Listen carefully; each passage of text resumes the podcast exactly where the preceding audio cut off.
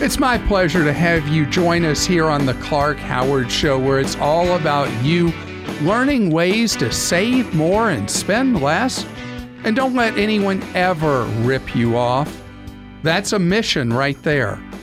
Save more, spend less, avoid getting ripped off. And so my job, my role is to provide you with information that helps you do those things. When you call in with a question, to answer that question in a way that is something that is correct and that you can act on in your life. But there are times that that promise is something you feel I fail to deliver on. And this is not a normal talk show where, you know, the host says whatever and all he or she is doing is trying to convince you of their viewpoint. No, this is where we all learn together. And so I need your feedback. I need to know from you when I've disappointed you, when you feel I've given an incomplete answer or bad advice. And that's why on Clark.com, we have Clark Stinks, where you can go and post so that I can do a better job. And other people can read your disappointment or anger at me. They can have their own posts. And once a week, our producer, Krista, goes through your posts on Clark Stinks and shares her favorites with you right here on the air. I should have never encouraged you to speak. You must think I'm pretty stupid. You should be ashamed of yourself. Well, maybe I'm wrong. Maybe I'm wrong. Maybe you're right, pal. All right. All right, what? What you find out about me this week? Clark Stinks in slow motion. Same old Clark, his years of unchanging ETF recommendations, a static 10% precious metals allocation, and a nearsighted Bitcoin astigmatism contaminate his current advice for anyone not invested for 20 plus years. Please, sir, a 2-year, a 5-year, or whatever year division of investment guidance might be pertinent. Not all of us will live as long as Clark's perfect prophetic timeline. That is actually brilliant. And that's why when I give advice, I give in different rings of advice. So today you'll hear me much more often talk about the advantage for many people of doing a target retirement fund, where you base it not necessarily on how long you're going to live, but how long you're going to work. Because getting the risk level right in a portfolio is so important. And most people are not really into investing. It doesn't interest them or intimidates them or whatever. And so the Target Retirement Fund vehicle has provided a great alternative where all you have to do is put money in it, and based on an expectation of when you're going to retire, the money is continually changed where it's invested to get to the right level mix of risk, hopefully, for how close you are to that retirement. As far as handling investing based on a shorter lifespan, investing becomes steadily more difficult to precisely draw up a portfolio when the investment window is shorter. And that's why I talk about investment advice generally in terms of longer windows of time, not shorter windows, particularly anything under 7 years. Hi, Clark and team. About the lady who was offered what she feels is a lowball amount for her totaled car, you didn't mention that she may have the option of buying the car back from the insurance money. Depending on the level of damage, she may be able to have it fixed and continue to drive it. There are some downsides, like the car would have a salvage title, making it harder to sell, but sounds like she is going to use up most of the value in it anyway. I would imagine that a car of that vintage could be bought back from an insurance company for $500 to $900. Of course, she still needs to negotiate a fair settlement offer and whether or not it's going to be safe to drive. Thanks for all you and your team do, Brian. Brian, thank you. And for people who did not hear that call, it was someone whose car was totaled that was quite old, and she didn't want to give up the car, and the idea of buying the vehicle and at that point having the scarlet letter of a salvage title would not really be of any harm to her. And that is a great suggestion. And buying the car back from the insurance company was something I should have suggested and did not. I appreciate it. Clark, your rant about insurance companies who use a credit score in their pricing model for life insurance failed to consider a really important issue. How likely is it that the policy will lapse for non-payment of premiums prior to the death of the insured?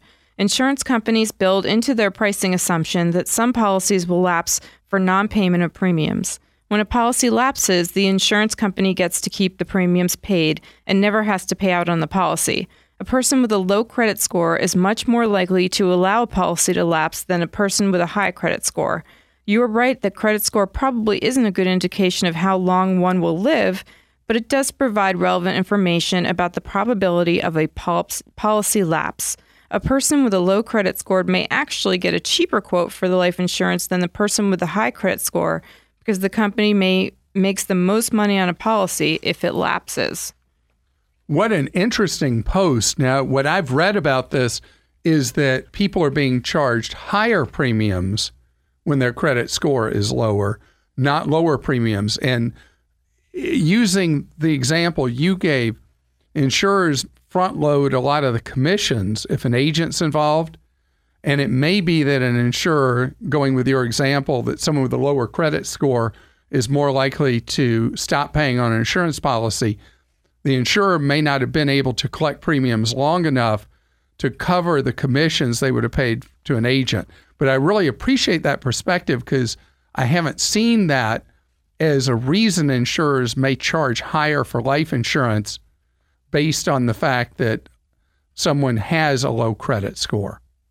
Hi, Clark. You continue to do a great service to our society, so you really don't stink. But I have some advice for your listeners that you may not have thought of yet. For those who are frustrated with spammers calling their cell phones, you usually give advice to use some of the apps created to combat the issue, but otherwise tell callers there's not much else they can do besides not answering the phone if an unknown number calls. Well, we can beat the spammers at their own game. The overwhelming majority of spam calls use spoofing to make it appear as if it's a local number calling. The idea is that people are more likely to answer a call from a local number, even if they don't recognize the number. The solution? Select a phone number for your cell phone that is not a local number to where you actually live. Live in North Carolina like me? Get a cell phone number or an overlay number from Google Voice from an Indiana area code. Because you don't know anybody from Indiana, you know with 100% certainty that you can any call you get from that area code are spammers spoofing what they think is a local number. The great side effect is that you can safely answer even unknown numbers who are actually local to you. The spammers think I'm in Indiana and spoof that area code. When I see a local North Carolina number, it's virtually guaranteed to be a legitimate call, so I answer it. I've never been wrong in doing so. Finally, my shameless plea. One of my bucket list items is to have our Clarknificent host declare that I am a member of Team Clark. Maybe this idea is worthy. One can dream. Keep up the good work, Clark. Larry in Charlotte, North Carolina.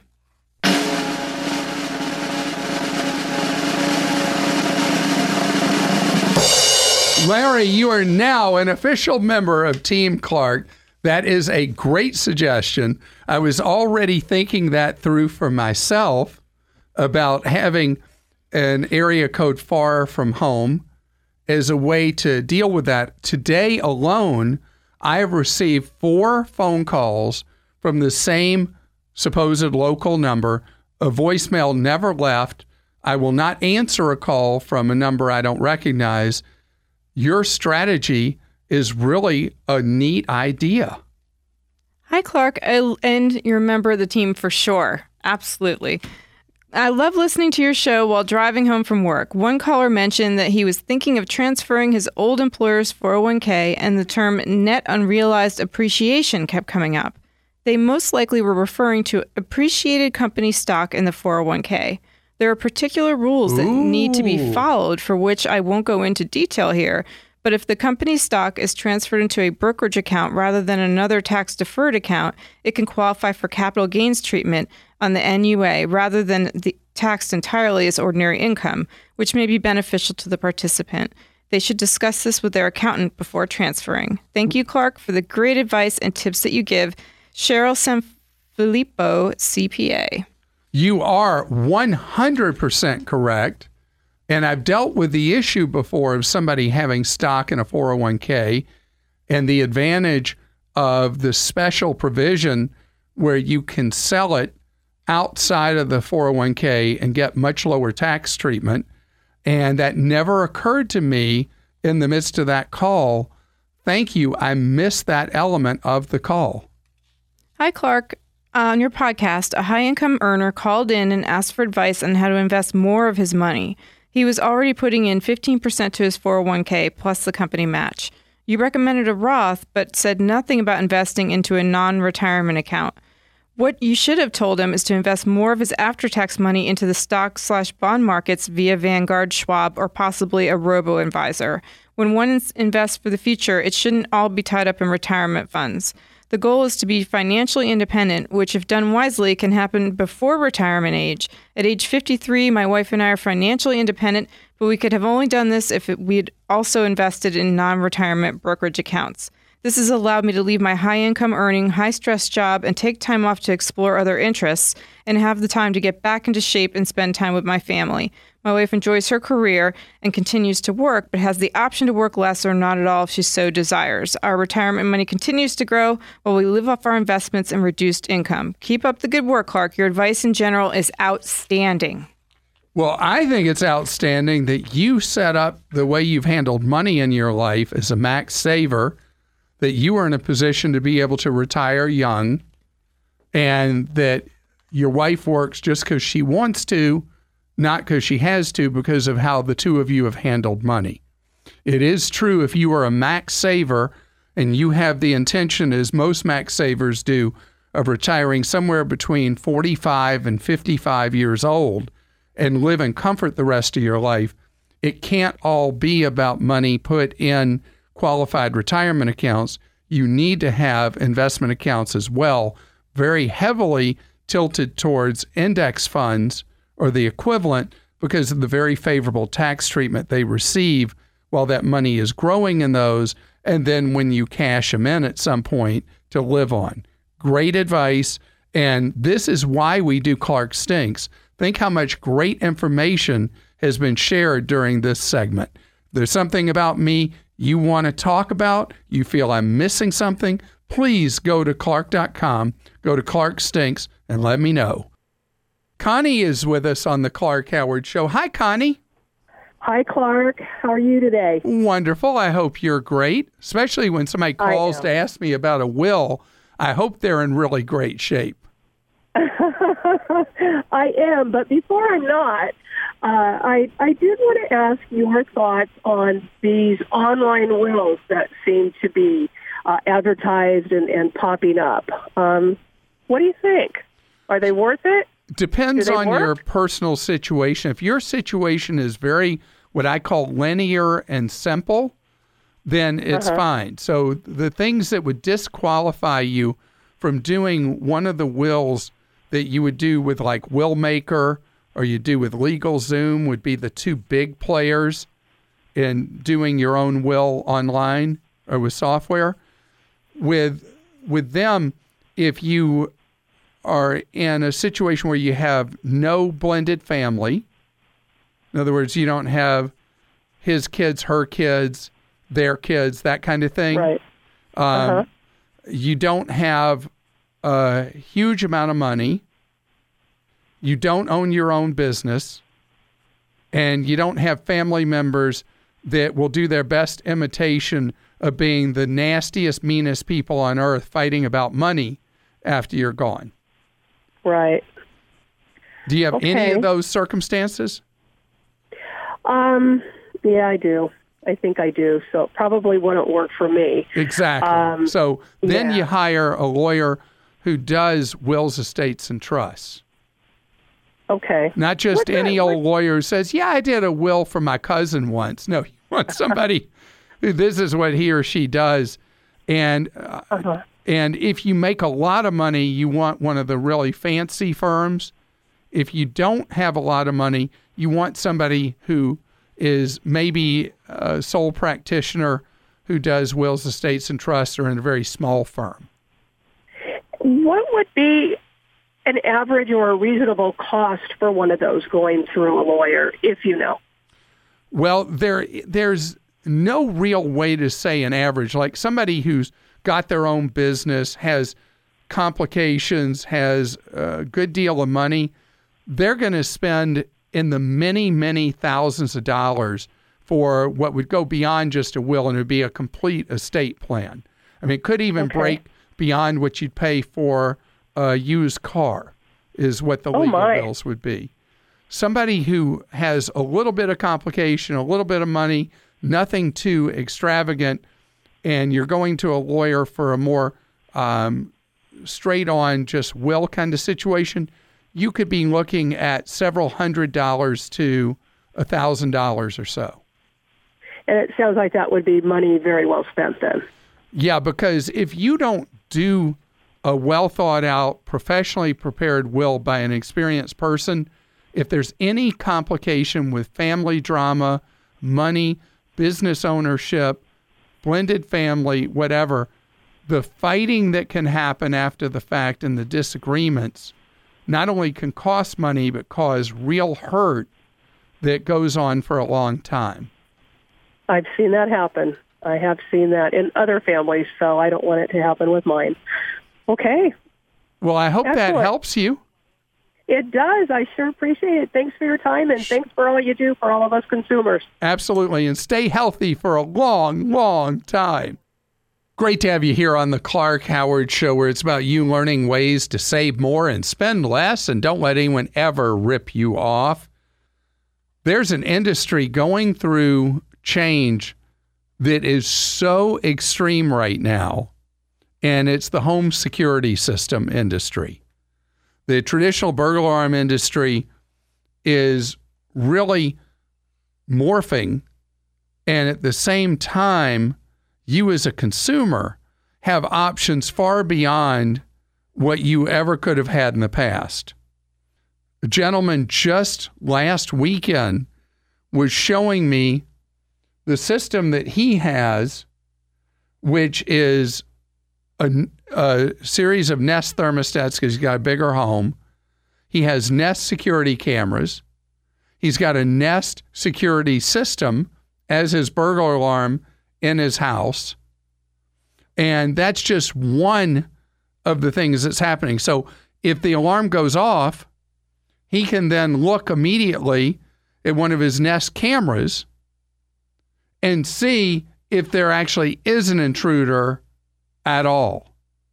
And with the very affordable network-connected cameras that are self-install, the security systems that are self-install, you now can do something that was really a pipe dream for someone who didn't have technical capability as recently as 3 years ago. The pioneer in this field was a company called SimpliSafe. But today, on our security system install guide, we have nearly 10 companies listed that are offering you the options to have your own security suite at your home, because I can't call it just a traditional burglar alarm, to have your own security suite that you self-install, that you can either have professionally monitored depending on the system, or have alerts sent directly to your smartphone, and you decide whether or not you're going to call the police. It's really your option, and it has changed the equation of the advice I used to give, because the advice I, over the decades, gave about burglar alarm systems was pretty linear, about how you shop for a company, how you never sign a contract for monitoring, what are the components you want to have installed as part of a unit. And now you can go on the internet or walk in a discount store and you can buy a system right then and there and add very affordable additional components as necessary. So at Clark.com, you can see the list. Ring, which is, that's an Amazon company, I think. Ring, which has the Ring doorbell, the Ring security cameras, now after resolving an intellectual property dispute, has launched the Ring alarm that the base system is $200, and then add-on items are generally in the range of $20 to $30, right in that range. For the various components you might need to add on to your system. The best deal may be in the marketplace for people if you already have an Ooma phone, O-O-M-A. Ooma has its own security system that, depending on which Ooma plan you're on, the monitoring of your security system may in fact be free. And so the ability now for your dwelling to be secure is great. And you can even put some of this stuff on top of an existing system. We have a traditional burglar alarm, and we were out of town, the alarm went off, but I have cameras installed at the house, and I was able to pull up on the cameras and look around, and it turned out it was a false alarm. Way before we would have known, based on police response, we were able to know just from our cameras. So know that the technology that both invades our privacy does at the same time create a safer environment for us at our homes. Julie joins us on the Clark Howard Show. Hello, Julie. Hello, Clark. How are you? Great. Thank you, Julie. Thank you. What you thinking of doing? Well, I have two kids going to college this fall, and so we were trying to look at a way to kind of cut our losses on room and board. So our son has been out of the house for a couple years, kind of earning his own way, and so we had thought maybe since he's handy and he has some skills he's learned that we would buy a fixer-upper and let him live in it and then turn around and sell it when he was finished with college and hopefully make a little money. And we're not quite sure, like, what to do with the, like, put it in his name, put it in our name, or we also have a revocable trust, so we could put it in there. And I didn't really know what the tax implications would be. All right, well, this is, and you brought up something. Right words coming right out of my mouth.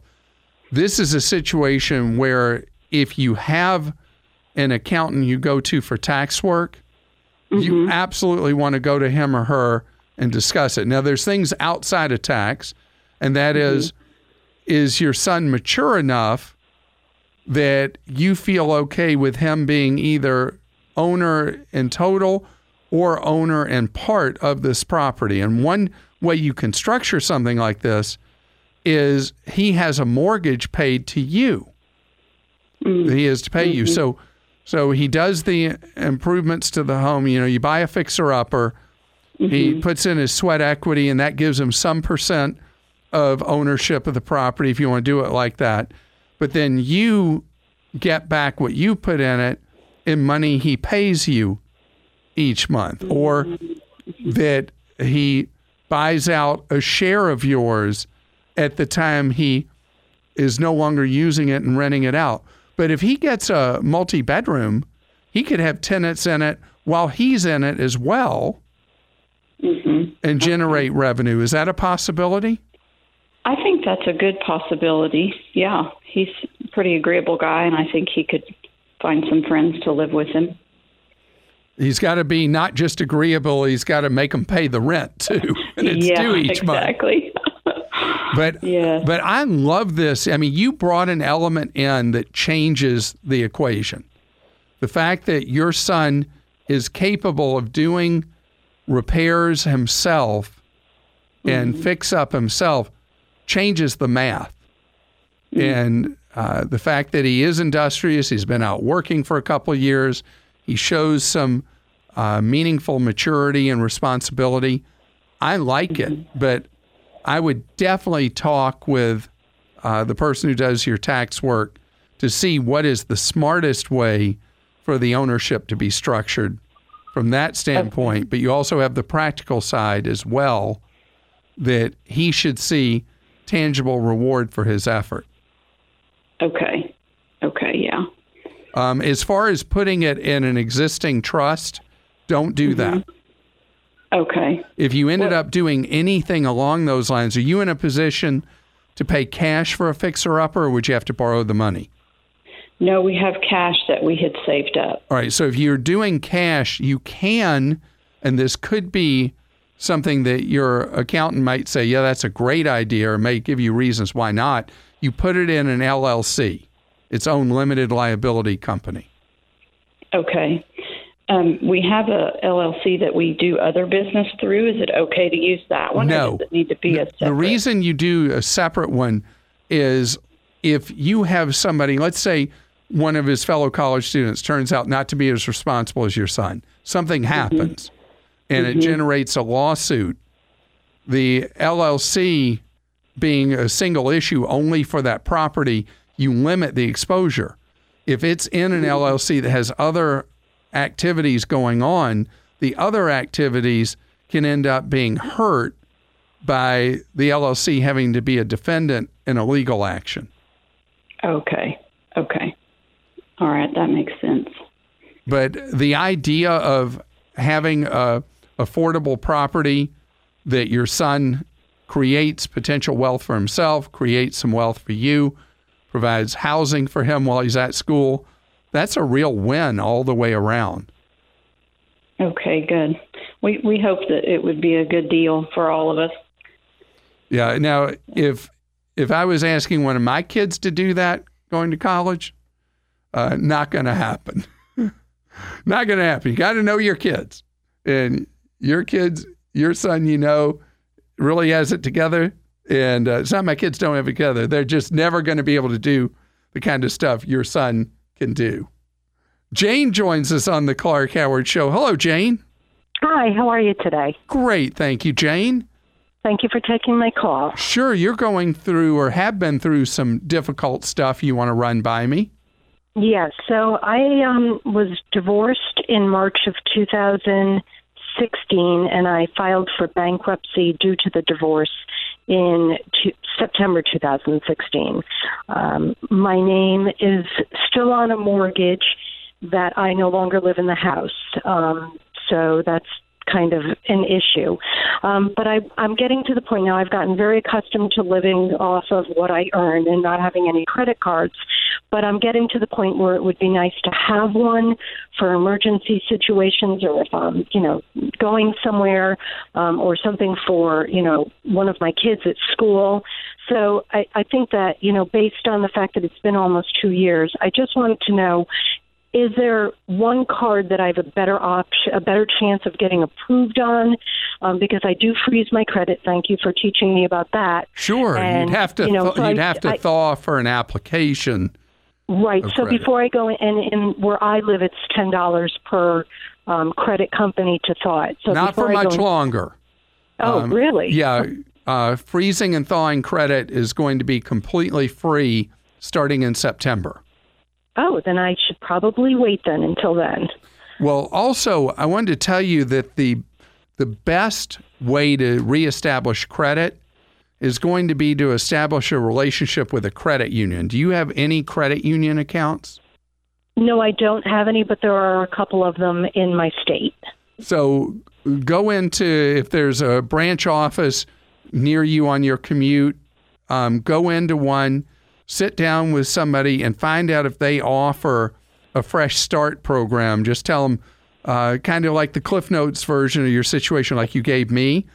Yeah. And it's a common thing with credit unions, and it came out of the Great Recession last decade, that a common credit union product is a fresh start program where they help you get reestablished with your first new credit card. Okay. And it's a pretty simplified procedure.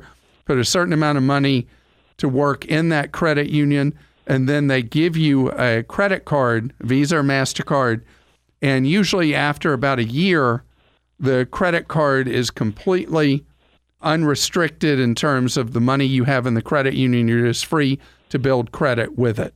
And it is not reported as a secured card. It's reported as a real regular Visa or MasterCard. You know, eventually this thing will heal. It may cause you a problem, may short circuit you right now getting a credit card through a Fresh Start program. But let's wait. Let's let the clock run a little till you're able to thaw your credit for free. Best to you as you move forward with your life, both financially and personally. This episode is brought to you by Progressive Insurance. Hey, listeners, whether you love true crime or comedies, celebrity interviews, news, or even motivational speakers, you call the shots on what's in your podcast queue, right? And guess what? Now you can call the shots on your auto insurance, too. Enter the Name Your Price tool from Progressive. The Name Your Price tool puts you in charge of your auto insurance by working just the way it sounds. You tell Progressive how much you want to pay for car insurance. Then they'll show you a variety of coverages that fit within your budget, giving you options. Now, that's something you'll want to press play on. It's easy to start a quote, and you'll be able to choose the best option for you, fast. It's just one of the many ways you can save with Progressive Insurance. Quote today at Progressive.com to try the Name Your Price tool for yourself and join over 28 million drivers who trust Progressive. Progressive Casualty Insurance Company and Affiliates. Price and coverage match limited by state law. Ray is with us on the Clark Howard Show. Hello, Ray. Hi, Clark. How you doing today? Great. Thank you, Ray. How can I serve you? I was looking online last couple of days, and I found an app online touting to be your financial assistant. And I was wondering what your views were about those types of apps. I think for the right person, they're perfect. If you were trying to get your finances organized and you're trying to figure out where you can reduce expenses in different phases of your life, I think it's wonderful. I mean, you have to give these apps a great deal of information about you. You often have to give them access to your actual accounts to do what they are going to do. But if it gets you control, gets you better deals on the money you have, gets you better deals on the money you owe, I think these are fine as long as they're free or cheap. Do you know how much the one is you're looking at? There's a free version, and then there's another paid version that's like $39 a year for some advanced features. My biggest concern was the legitimacy and the security aspect of these apps. Which one are you specifically thinking about? And if I know about it, I'll tell you. The one I was looking at that I had seen was called Empower. Yeah, Empower does a pretty wide number of things for you. And it is legit. I've never had a complaint about Empower.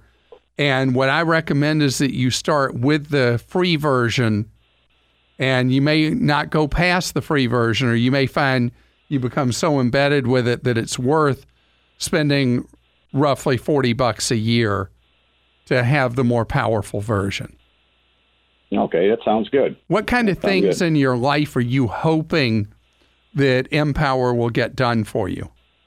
Oh, just maybe, find some, it says it can find like cheaper rates for like automobile insurance, those types of things.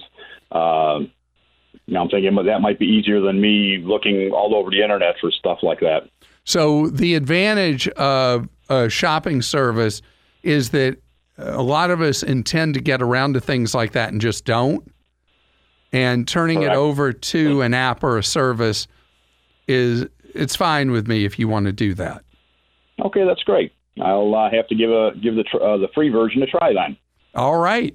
Well, best to you, and I hope the next day there isn't some scandal that erupts where an app ended up having its information broken into or whatever, which is always the danger with any of these apps, but hopefully everything will work out A-OK. You're listening to The Clark Howard Show. I want you to know that I appreciate so much that you've just tuned into our podcast, that you had faith in the information and advice you get. You want more information from us?